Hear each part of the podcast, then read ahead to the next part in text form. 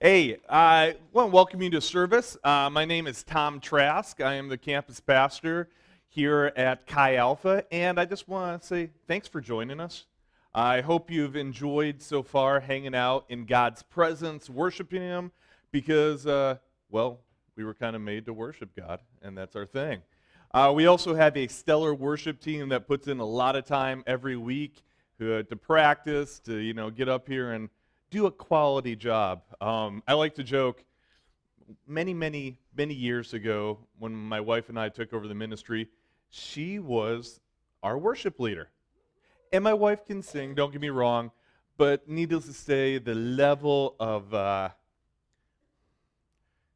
hmm, how do I say this nicely? Uh, they were not as good. Let's just go with that. And uh, even our worship leader, as a freshman, came to service the first week, and she almost didn't come back to Chi Alpha because our worship was so bad at that time. Yeah, yes, the actual music was horrible, but the heart of worship, Jesus, was good, and so that drew her back. And so we appreciate all all they do and stuff. Hey, um, I'm just going to go ahead and jump right into things this week. Uh, if you were here last week, or actually if you weren't here, we started our message series for the semester called Make Your Mark. And we did, started it by looking at uh, where Jesus calls Peter, Andrew, James, and John to be his disciples, found in Mark chapter 1, verses 16 to 20. And it's here that Jesus calls to them and says, Come, follow me, and I will show you how to fish for people.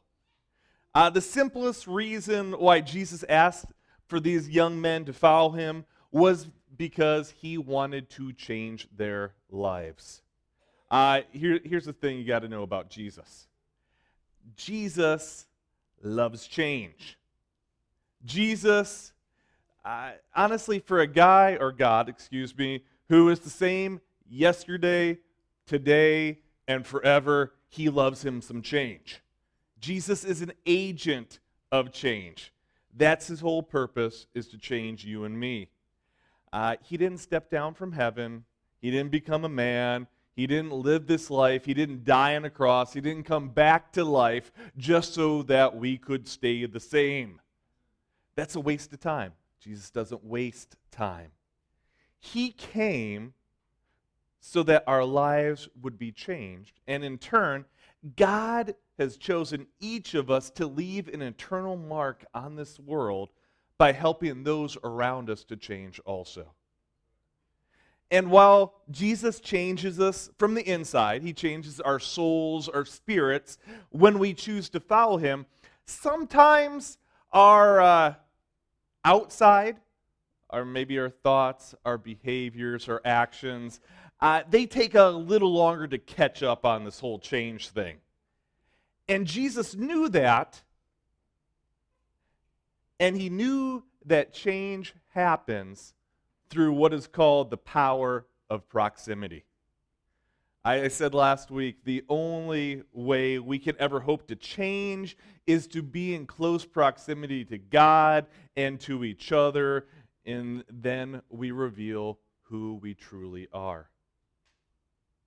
Uh, last week we talked about the first way that change happens, and that occurs through discipleship.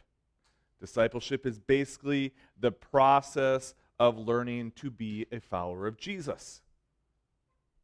That's why Jesus chose these 12 young men to live with him, hang out with him, spend time with him for three years. Make no doubt, he preached, he healed the sick, he brought people back from the dead, but Jesus intentionally invested in these young men's lives so that he could leave his church, his people, with them. And in turn, their job were to make other disciples and to pass on the truth of who Jesus was to other people. In Chi Alpha, we do this process through our life groups. we live life together. We love one another with the love of Jesus Christ, and we lead people closer to Jesus, all with the specific desire that we become more like Him. Tonight, we're going to look at another part of the power of proximity that uh, brings life change, and it's our proximity to God. You see, being close to God is going to change us. Being close to who He is is going to bring about a real life change in us. And that proximity, that being close to Him, happens through prayer. You see, prayer, if you're not aware, it's kind of our communication with God, it's our conversation with Him. And I know it's basic, and if you've grown up in church, I'm not exactly saying anything that's rocket science here, but prayer will cause a change in several areas of your life. And we need to get in the habit of daily spending time with God in prayer. How many of you know that sometimes you can replace two or three bad habits by replacing it with one really good habit? Uh, example, well, maybe you can uh, get in the habit of going to bed earlier. And then you won't feel as tired. You won't be lazy, apathetic, and habitually late to class or work. There's silence on that one, I say. Yeah. It's like, mm, maybe, maybe, yeah. You see, Jesus was in the habit of spending time in prayer. And if we want to do the things that Jesus did, if we want to be like Jesus and be like him, we have to learn how to pray. And we have to learn to get in the habit of prayer. And Jesus modeled the power of prayer to his disciples right from the very beginning of his time with them. Tonight, we're going to be looking at uh, four short verses here in the book of Mark, chapter 1, verses 35 to 39. Let me kind of set up for you what is happening in, up to this point. Uh, Jesus and the disciples, they haven't been together too long. They've, been, they've begun their ministry. Uh, this day, they did ministry in a synagogue. It's basically a Jewish church. And things went really, really well. I mean, it was a good day. Sometimes, you know, come to Chi Alpha, you know, lives are changed, people are saved, you know, worship stellar. It's like, wow, that was a good service. This is Jesus' service. He spoke, people saw authority in his speaking, he cast a demon out. Life is good. And so, you know, church finishes up, and afterwards, they all decide to head over to Peter's mother in law's house for a little bit of dinner. Uh, how many of you know that Christians really good are good at eating? Yeah. Amen. Don't forget La Siesta after service tonight. and, and that's the thing, though. We do that a lot. We're, we do it today. Guess what? Jesus and his disciples did it back then. then. The problem is when they get to Peter's mother in law's house, they find out that mom is sick. And like many guys, my guess is the disciples did not know how to cook well. And so I can see the disciples being like, Jesus, you need to heal this woman quickly. We are hungry. We need some food. And Jesus knows our needs. And so he ministers to his own disciples. And he walks into Peter's mother in law's room and says, Mom, you're healed. And immediately she gets up out of that bed and starts cooking him some food. and all the disciples praise Jesus at that time.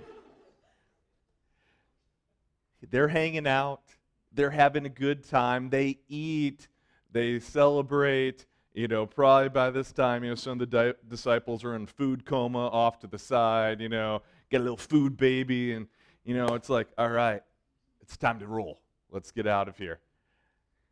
They go to leave the house, they open the front door, and there are a whole lot of people standing there. Word tells us that the whole city showed up because they had heard about the miracle that Jesus did. One of those things that I can tell you, probably the most tired I ever feel doing ministry is when I'm done speaking.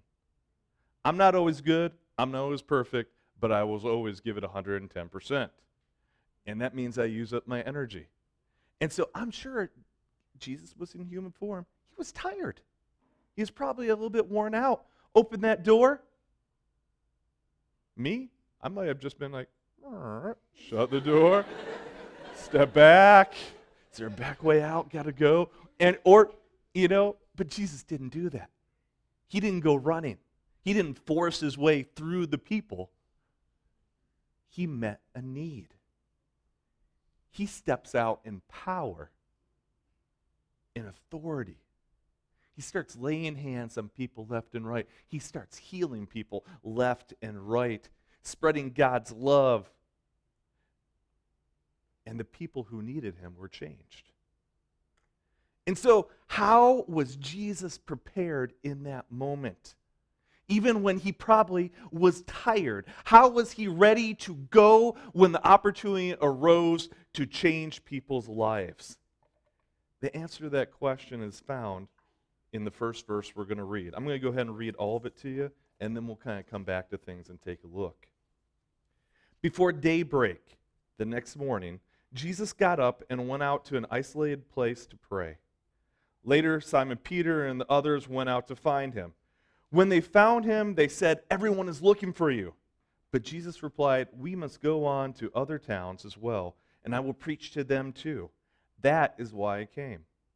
So he traveled throughout the region of Galilee, preaching in the synagogues and casting out demons.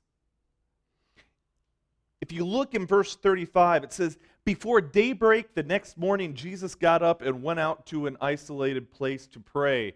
In Luke chapter 5, verse 16, it says that Jesus often withdrew to the wilderness and prayed. You see, Jesus cultivated a habit of prayer in his life. I always tell our leadership team the best ministry the kind that produces the most fruit, that leads to changed lives, that God has put his favor upon, will always come out of an extravagant time with him. You see, it's through prayer that Jesus understood his purpose and what his next steps should be. Uh, you got Peter and those guys, uh, the other disciples they came looking for him. The word in the Greek actually means to like pursue, to hunt down. They wanted him to come back. They wanted to come, him to come back to town, do more miracles, which in human makes sense. If things are going well, if lives are being transformed and people healed, why wouldn't you stay? And yet Jesus is like, nah, we got to go. You see, it's through prayer that Jesus discerned the Father's will. Verse 38 But Jesus replied, We must go on to the other towns as well, and I will preach to them too. That is why I came. Prayer kept Jesus rooted in his mission and in his relationship with his Father. And so if you want to be successful, if you want to leave your mark the way God has created you to, you got to become a person of prayer. And in these few short verses, Jesus gives us three ways that we can cultivate a habit of prayer in our lives. The first way, find a place. Find a place to pray. A habit begins by doing the same thing over and over and over again. There's a old, you know, there's belief at one point in time that if you do the same thing 21 days in a row, it becomes a habit. It's not really true. They've done more studies, and it takes at least 66 days to form a habit. And depending on what you're doing, it takes even longer for you to get to doing the same thing over and over again without having to think about it. You need to start out by choosing a place to pray every day. And early on, I'm going to make a suggestion choose the same place every single day, just so you can get in the habit of doing it. Whether that's your table, your closet, your car, your bathroom, whatever it is, pick a spot and get into that habit of hanging out with Jesus. For me, I sit at our table with a cup of coffee, and me and Jesus talk over coffee. It's a good time.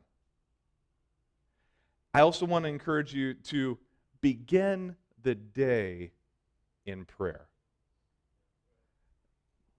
Don't get me wrong, Jesus is not confined by time. He is beyond all time. There's many examples in the Bible of Jesus staying all out all night praying into the early morning.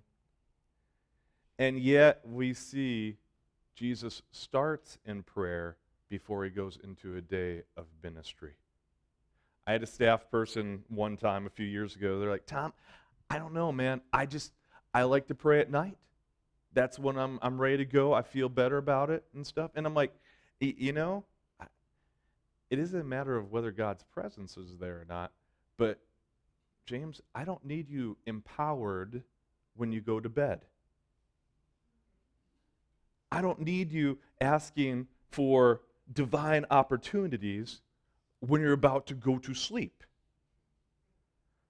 I need you to seek God's face when the day starts so that He can use you throughout the day. Don't get me wrong, if you got to every once in a while, guess what? Hang out with Jesus. But you need that power. And I'll get there in a second, and I'll just say this off notes here. It's a special bonus. All right.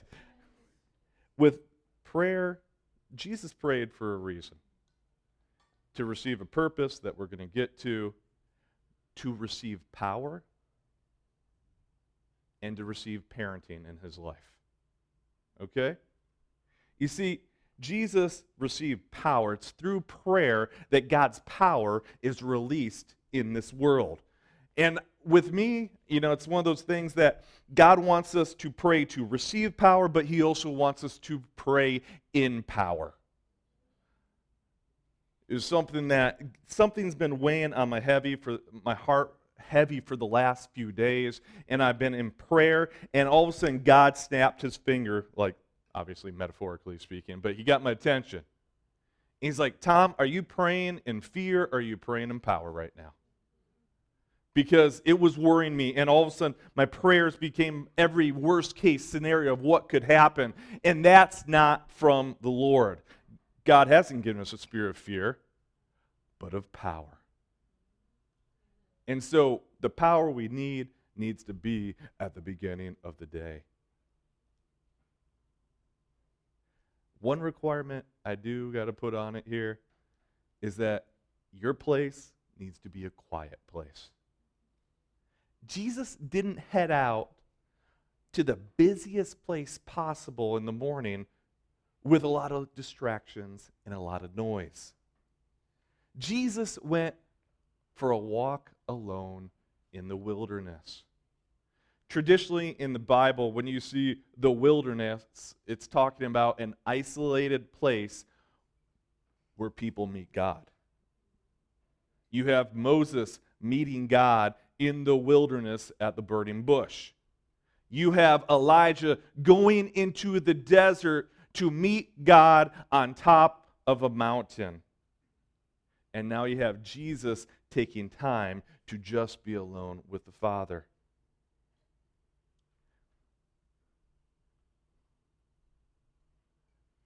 Habits are not legalistic. Habits are not religious. Habits are smart.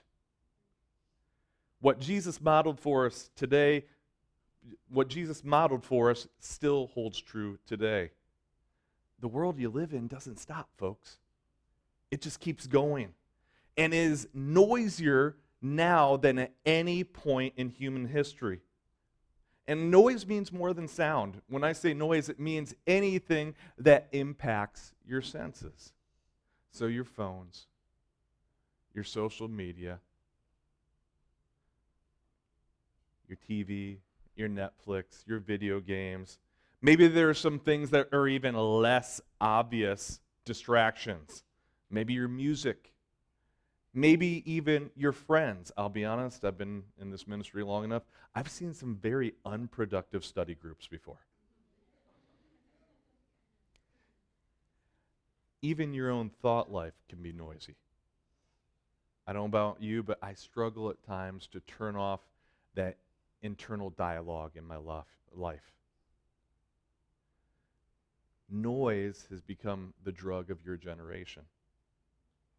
Silence is uncomfortable. Years ago, if I talked about silence, I would literally get up and just stand and stare at you guys for about two minutes. If I did that today, I think some of you just freak out and start running out of here. It's uncomfortable for us. And I think a lot of times people are scared to see what happens when the noise stops. And yet, that's where we find the Lord. Uh, here's the thing in relationships, whether it's with people or with God, you can't find out about someone. You can't know their dreams, their desires, their hopes, if you can't hear them speak. Elijah heard God's voice in a whisper when he was in a quiet place. And the same is true with each of you. It's hard. It's not going to happen automatically. You're going to struggle at times. But what I can tell you is if you never give God the opportunity to speak, you're never going to hear him. And so start by finding a place. Secondly, find a plan. God uses prayer to reveal what our next steps in life should be. In verse 38, Jesus told the disciples, We must go on to other towns, and I will preach to them too. This was not a fully detailed three year plan of ministry itinerary that Jesus was telling them at the time. Jesus didn't tell his disciples every little thing that was going to happen or that they were going to experience, every success, every failure. It was the next step that God had planned for them. You understand, there were no way, there'd be no way these disciples, still young in their ministry career, were ready to know everything that was going to happen. And when you look in the Word, even when Jesus told them what was going to happen, they didn't understand it. And so here's what you need to know one, God's got a plan for you. The Lord tells us in Jeremiah 29 11, I know the plans I have for you. The plans are for good and not for disaster, to give you a future and a hope. He's got a plan. You need to trust that God has your back. He created you, He loves you, He's got a plan. Be content in that. Secondly, in your prayer time, just ask what God's plan is for you today. No, I'm not saying you can never plan ask God about the future, okay? But too often we go into every prayer time looking for God's 5-year, 10-year plan for our lives. When many times God just wants to give us the step we need to make today. Most of us we couldn't handle what God has in store for our lives It'd be too overwhelming, and we would run the other direction. The Lord never gives us more than we could handle. Last week, I introduced to you, we had that, uh, our lineage of discipleship. And I introduced you to one young lady on that list named Kim Boley. Good girl. Was a student at Missouri State. Came to Missy and I are like, hey, I'm going to give one year to Chi Alpha. And I want to do it with you guys. I'm like, awesome. Come on up. I'm just be honest with you. The Lord had spoke to my heart, and I felt that Kim was going to be in, doing Chi Alpha a lot longer. Same time, the Lord didn't tell me, tell her that. The Lord said she just needs to know, know what she's going to do next. And so she came up and she gave a year, and towards the end of the year, she's like, hey, Tom, I think God wants me to give another year. It's like, all right, Kim, sounds great. Why don't you stick around? And then the end of that year comes, and she has grown and has become more a woman of the Lord. And at the end of that year, she's like, you know what, Tom? I think I'm supposed to spend five years here. I'm like, what do you know, Kim? Okay. I'm cool with that. Why don't you hang with us? And the end of that five years came, and she's like, Am I supposed to stay? Am I not? I'm like, you need to talk to the Lord. And she came back and she's like, I'm ready. The Lord told me I'm going to be doing this for a long time. The Kim I know, when she got up here, would have run away screaming if she knew God wanted her to be in ministry. I don't want to be in ministry. I don't want to deal with kids forever. No. Now, her and her husband lead the ministry at Southeast Missouri. Me? Shoot, man, I don't know if I, I'll be honest. I don't know if I would have taken Mizzou Chi Alpha if I would have known everything before I got here. I didn't need to. I just needed to put one step in front of the other. I just needed to ask God what you want me to do today. You see, our obedience today opens the doors for what God has for us tomorrow. God's got it. He's got your back. You just got to step through it. Finally, find a purpose. In your prayer time, find a purpose. You see, it's during our time with the Lord that He reminds us of our purpose. Verse 38 concludes with Jesus saying, That's why I came. I, I don't Jesus was the Son of God. I don't think he ever forgot why he came to earth. But I can tell you, the older I've gotten, there are times I will literally walk into a room and I forget why I walked into that room. I need someone to help me, okay? Jesus didn't struggle with this problem, but it's in our time with the Lord that he will do three things reveal, renew, and remind us of the purpose that we were created for.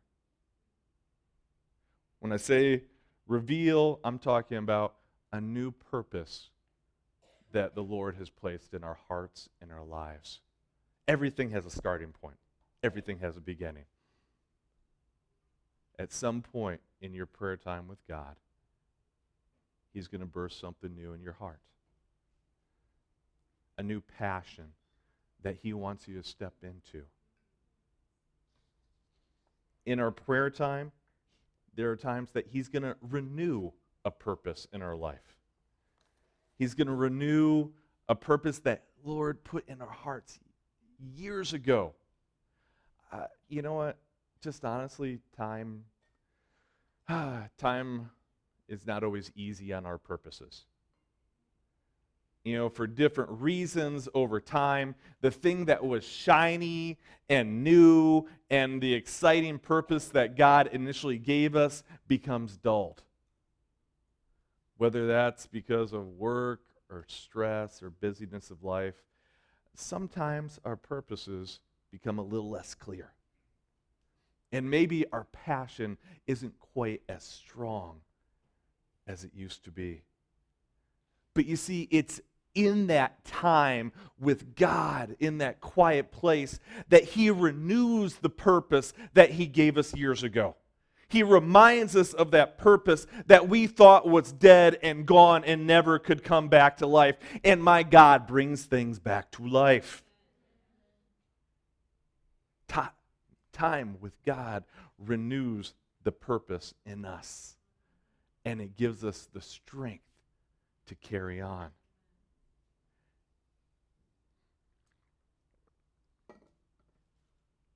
And our time with the Lord also reminds us of our life purpose.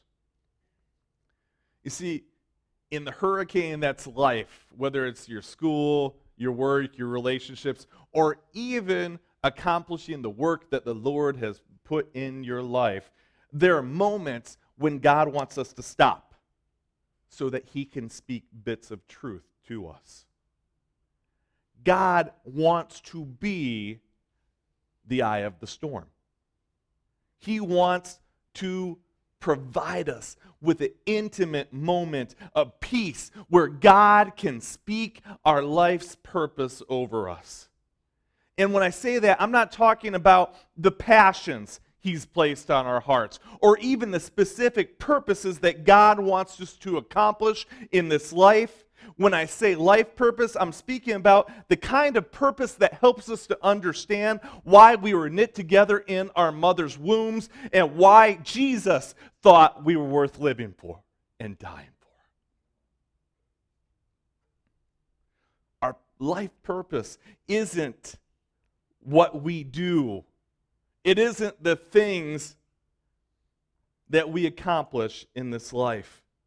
This is something that the Lord has tried to work on me many, many times over and over again, and He constantly has to remind me. Our worth isn't found in the boxes we check off in this life, it isn't even in the people we reach for the Lord. Our life purpose is to love God and, even more importantly, to be loved by Him. In the midst of good and bad, ups and downs, God wants to speak His unconditional love over us. And you see, it's out of that love, out of that love for me and my love for Him, that I live out my personal purpose. I go make disciples. I follow him. I put my trust in him. But you see, none of that can happen the way that the Lord has intended until we embrace our life purpose to be loved by God. The rest of what you do will pale in comparison to this one thing. Everything else will fade away. But this. It's the start of every dream, it's the ending of every life.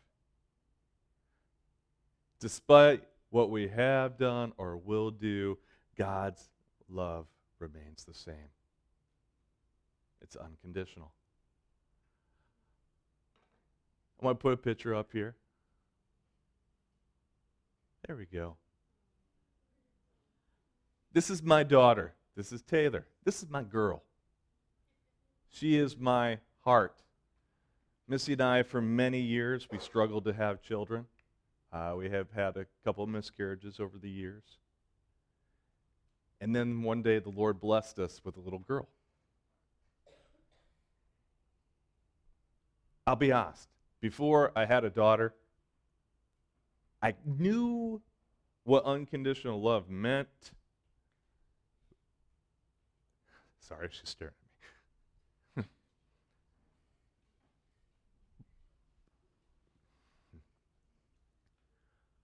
But it's when God brought her into my life that I began to truly understand.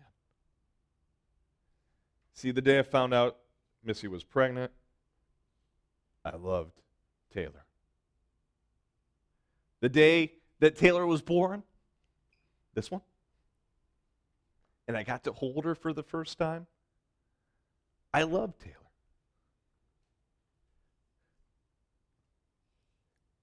My daughter can be a handful at times. She can be a baby jerk, uh, is what I like to call it. I still love her. And I will love my daughter for the rest of her life. Last night, even though I was busy, uh, Taylor and I went for a walk together. Just her and I. Went for a little walk around the block it's fun. You know, she fills me in about her four year old life. You know, cartoons, I don't know what Lala Loopy is. I have no idea. Uh, you know, she tells me about her new class at school, her friends. I have a little app on my phone that shows all the constellations. So we stood out there under the stars and just held it up and looked. And the whole time around the block, you know, I was walking with her and just holding her hand, and just, hey, I love you, Taylor. I love you too, Dad. And just kept walking. I love you, Taylor. I love you, Dad. And I kept on saying it where it got to the point where she finally is like, I know. I get it. But you see, that's my purpose as a dad is to love my daughter and to make sure she knows that I love her. In the same way, we were created by our Heavenly Father to be loved by Him. He wants that time with us. We, here's the thing, folks God doesn't want us to pray for His benefit, all right? He already knows everything. He's all knowing, all powerful, all that great stuff. He wants us to pray and spend time with Him for our benefit. To know what the Father's voice sounds like, to know how much He cares and how much He loves for us.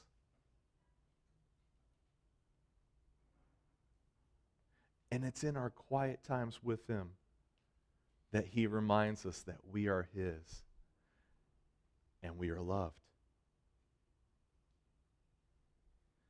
This kind of prayer brings about change in our life.